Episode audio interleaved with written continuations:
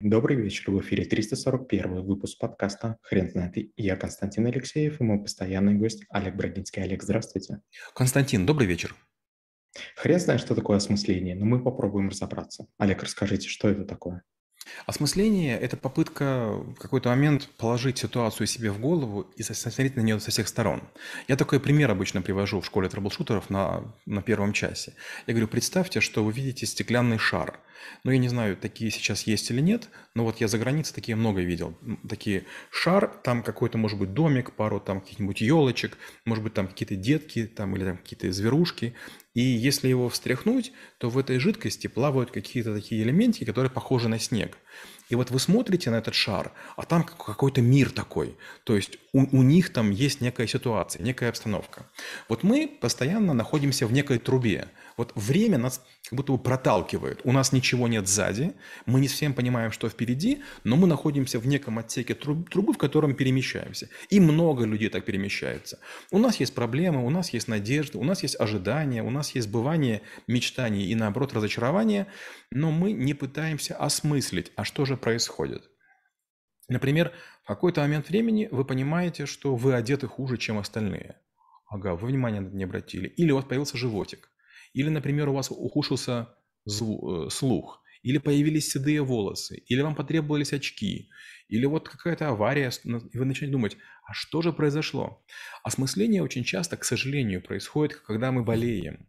Или когда мы а, находимся вот где-нибудь в таком месте, в котором мы чего-то ждем, допустим, там сутки ждем где-нибудь в аэропорту, не дай бог, и мы начинаем думать, что было вчера, что сегодня, кто к нам относится хорошо, кто плохо, где мы ошиблись, то есть миллионы мыслей летают в нашей голове, это очень плохо.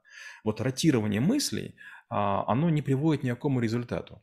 Но если мы постоянно начинаем думать, осмысливать, а что я сейчас сделал, это же я не прав, я нагрубил, а что я сейчас сделал? Я не уважил человека, который старше. А что я сейчас сделал? Я сейчас, по сути, свою карьеру загубил, потому что начальник сейчас во мне увидел придурка. И вот осмысление – это такая некая привычка заканчивать кадр и ставить себе оценки. Мы надеемся, что мы хорошие. Мы с удовольствием выходим из школы, уже нет табеля. Мы покидаем вуз, уже нет зачетки. И мы думаем, все, нас не оценивают. Нет. Мы все время находимся под взглядом папарацци. Ага, неаккуратен, ага, пьян, ага, плохой запах изо рта, ага, грязная обувь. И вот, к сожалению, люди в короткие моменты, видя нас, принимают очень неутешительные решения. Но мы улыбаемся, мы думаем, все хорошо, а потом не происходит то, к чему мы стремились, то, о чем мы мечтали.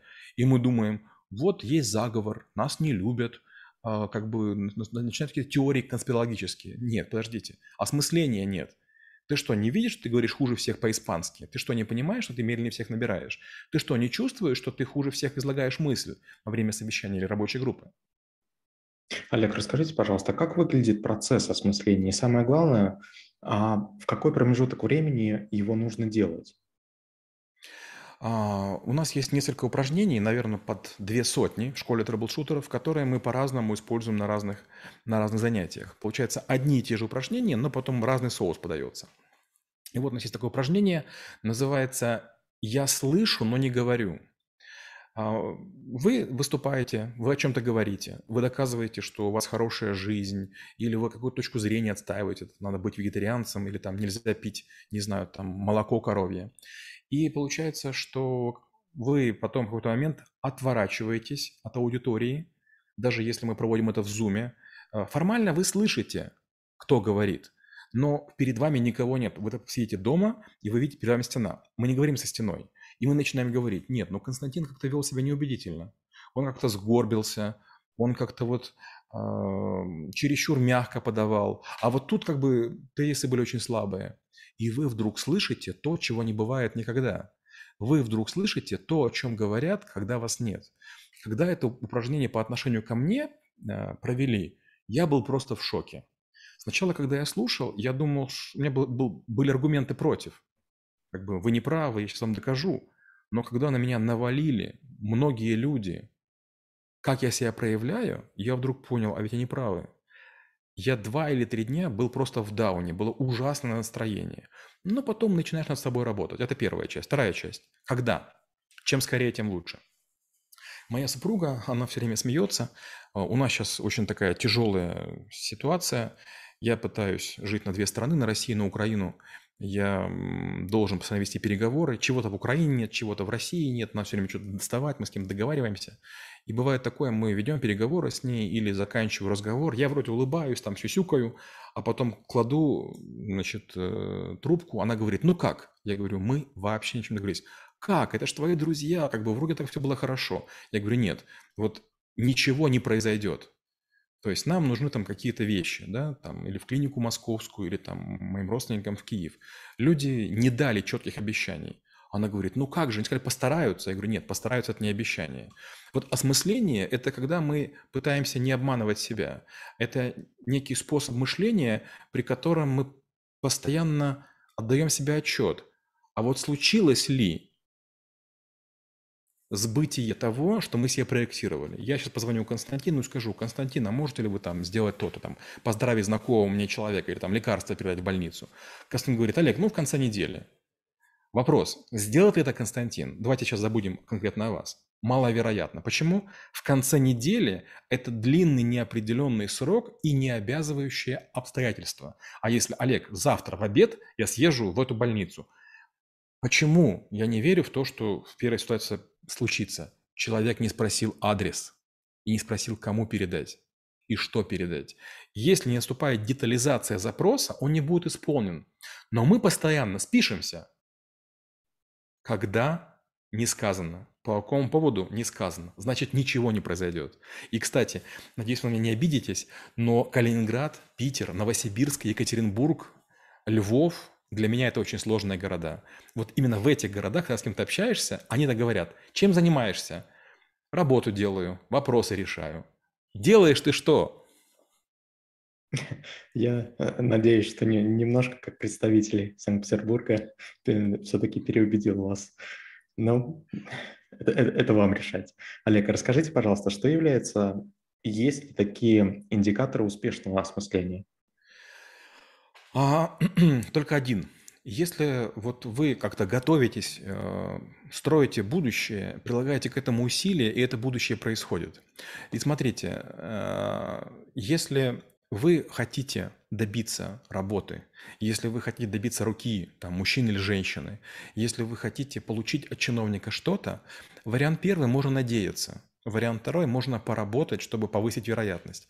И вот моя супруга тоже бывает, ну, смеется. Я, бывает, езжу в налоговую, в прокуратуру, еще куда-то. И она говорит, ну, ты же знаешь законы, ты же в этом разбираешься, зачем ты делаешь? Я говорю, нет, понимаешь, вот если я просто приеду и буду говорить на таком обывательском уровне будет очевидно, что меня легко побить. Я мальчик для битья против профессионалов экстракласса. И второй вариант. Если я буду говорить четко, так же, как они, это положение, инструкции, номера, пункты, э, четкие формулировки, тогда они напрягаются, во мне чувствуют своего или того, на ком срываться не нужно. Разговор проходит более уважительно и выше вероятность того, что я пойму, что я сделал не так. Дело в том, что, к сожалению, бюрократия – это обычный признак любого нормального государства и крупного поселения. Поэтому если делать вид, что чиновники дураки, вы своего не добьетесь. У меня бывало такое, что я по 11 раз ездил в некий там орган для того, чтобы получить некое разрешение по клинике в центре Москвы. Здание историческое, рядышком центр избирком, но, конечно, должны быть сложности. И первый отказ означает, что вы не готовы, неправильно составили документ, зашли не в то окошко, говорили не с тем человеком. Чем сильнее вы готовитесь, тем лучше. Вариант первый – не осмысливать, они козлы. Вариант второй – осмыслить. Это я допустил много ошибок. Какие ошибки я совершил? Как можно исправить? На мой взгляд, Олег, а, результат процесса осмысления является понимание, но это понимание субъективное, человеческое. А что делать, если это понимание не приходит? Или приходит неверное. Такое часто бывает, тогда нужна помощь. Не зря мы говорим, что есть консультанты, есть там другие специалисты. Ну, трэблшутеры не сильно в этом деле помогут. У меня был такой пример несколько раз. А, мне нужны были документы, позволяющие находиться на территории России там, дольше, чем можно просто по, по карте миграционной. Я ходил в всякие эти органы ФМС. И, конечно же, посмеиваясь, мне объясняли, что как бы, я делаю что-нибудь не так. И понятно, как это происходит. Вы стоите в очереди, где есть много людей, которые не очень хорошо говорят по по-русски, но отношение ко всем одинаковое. Знаете, мы как, как в курятнике стоим. То есть люди, которые говорят по-русски хорошо, одеты в форму, у них блестящие всякие там эти там значки и так далее. Они такие все бравые, а мы такие все несчастные. И вот, значит, в какой-то момент времени, там, замучившись, я начал читать документы, с помощью которых они нас там мучают, обижают, отказывают. И как только я стал говорить вот то, как я вам уже говорил, на их языке, ситуация тут же изменилась. Оказалось, они говорят, слушай, ну ты хоть понимаешь, что делать? Так делай. Принеси документы, собери справки, и ты все получишь. Тебе положено. То есть ты не делаешь вообще ничего из того, что мы говорим. Такое ощущение, что как бы ты забываешь. Ну, Ребенок есть руками, он пачкает себе одежду, и вы говорите, вот если одежду испачкаешь, ты не сможешь в ней завтра пойти на день рождения там, своему другу или подруге. А ребенок пачкает, и что происходит? Он желает надеть свой там костюмчик или там, не знаю, там свои брючки или там свое платьице, а оно грязно, оно в стирке, его носить нельзя. Вот получается, если у вас много есть ошибок, это один из признаков того, что вы не занимаетесь осмыслением. И на навыке осмысления я говорю такую фразу, неудача – это не провал, это, скорее всего, символ поворота или знак поворота. Олег, а расскажите, пожалуйста, а что делать и как не завязнуть в бессмысленных вещах? Мне вспоминается такой пример очень хороший. А, да простят мне а, женщины мое высказывание, но такая шутка была, а, там, почему любимая женщина так поступила? Да потому что. Вот и все. Расскажите, пожалуйста, про бессмысленные вещи. Ну, конечно, такое часто бывает. Опять же, э, вот мало кто понимает, почти все люди, которые видят результат, они не догадываются, сколько нам, предпринимателям, приходится пахать или руководителям. И поверьте, и будучи руководителем банка, и будучи предпринимателем, я постоянно сталкиваюсь с тем, что я прихожу к кому-то, а у какой-то маленькой девочки плохое настроение. Она ассистент большого человека, но у нее плохое настроение. Она фифа, она такая вся такая козырная, ногтики, глазки такие, сидит и просто тупо троллит здоровых мужиков там по 40, 50, 60 лет, э, которые выглядят гораздо лучше, чем она, могут больше, чем она, но у нее как бы вот там какая-то гормональная перестройка. Ну, к сожалению, надо понять, что перед нами драная кошка.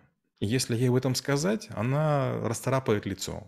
А если сымитировать, что она королева, и унизиться самому, вы получите желаемое. И до какого-то возраста мне это очень тяжело давалось. Но, к счастью, у меня все время были опытные товарищи, которые говорили, послушай, ты хочешь документ, ты хочешь подпись, ты хочешь решить свой вопрос или хочешь быть крутым. Иногда надо пойти на унижение. Ты потом выходишь, плюешь в сторону этого помещения и думаешь, слава богу, к вам я больше, суки, не вернусь. Но если ты хочешь быть правым, да, ты как бы будешь получать оплеухи от кому, кого попало. Если ты ходишь в белом плаще, всем хочется полить тебя грязью. Да, я очень хорошо вас понимаю, но в силу возраста не всегда у меня получается выработать такую же реакцию, мудрую реакцию, как у вас. Олег, расскажите, пожалуйста, как вы преподаете науку в школе трэблшутеров? Я рассказываю вот что, что я часто вижу предпринимателей или стартаперов, э, бизнесменов молодых, которые строят свой первый, второй, третий бизнес, а потом прогорают. И это очень больно. У меня у самого такие же были истории. Да? Вот почему я кажусь таким правильным. Не потому, что я себе что-то представляю, потому что побили хорошо. Когда бьют, да, начинаешь защищаться, начинаешь быть осторожным. И когда, чем больше вы совершаете ошибок, тем э, больше у вас есть времени подумать, что вы сделали не так. Каждый бизнес, который я запускал, он заканчивался или там банкротством, или продажей. И когда наступает неудача, конечно же, и какой-то период вы злитесь и на кого-то сваливаете все. Но потом, когда это во второй раз наступает, я в шести странах жил, во, второй стране это происходит, вы думаете, нет, наверное, дело не во мне. И вот как только вы начали думать, что, возможно, дело в вас, это первый этап. Второй этап – это когда, что бы ни происходило, вы берете на свой, на свой счет. То есть вы не можете обвинять погоду, вы не можете обвинять чиновника, вы не можете обвинять даже сотрудника своего. У него были причины так поступить. Он не проконтролировал, он не пересчитал, он не сделал бэкап, все что угодно. От того, что вы будете кричать, шуметь, ничего не произойдет. И только вы начинаете брать на себя полную ответственность за все и за всех, вот тогда проблема исчезает. Когда вы строите правильные процессы, когда вы все контролируете, когда вы лично появляетесь в каждой дырке, вот тогда у вас начинается меньшее количество неудач. И вы вдруг понимаете, не надо никому верить. Не надо никого рассчитывать. Нужно быть, с одной стороны, великодушным, с другой стороны прощающим, с третьей стороны заботливым, но ни в коем случае от других такого ждать не нужно. Олег, спасибо. Теперь на вопрос, что такое осмысление, будет трудно ответить. Хрен знает.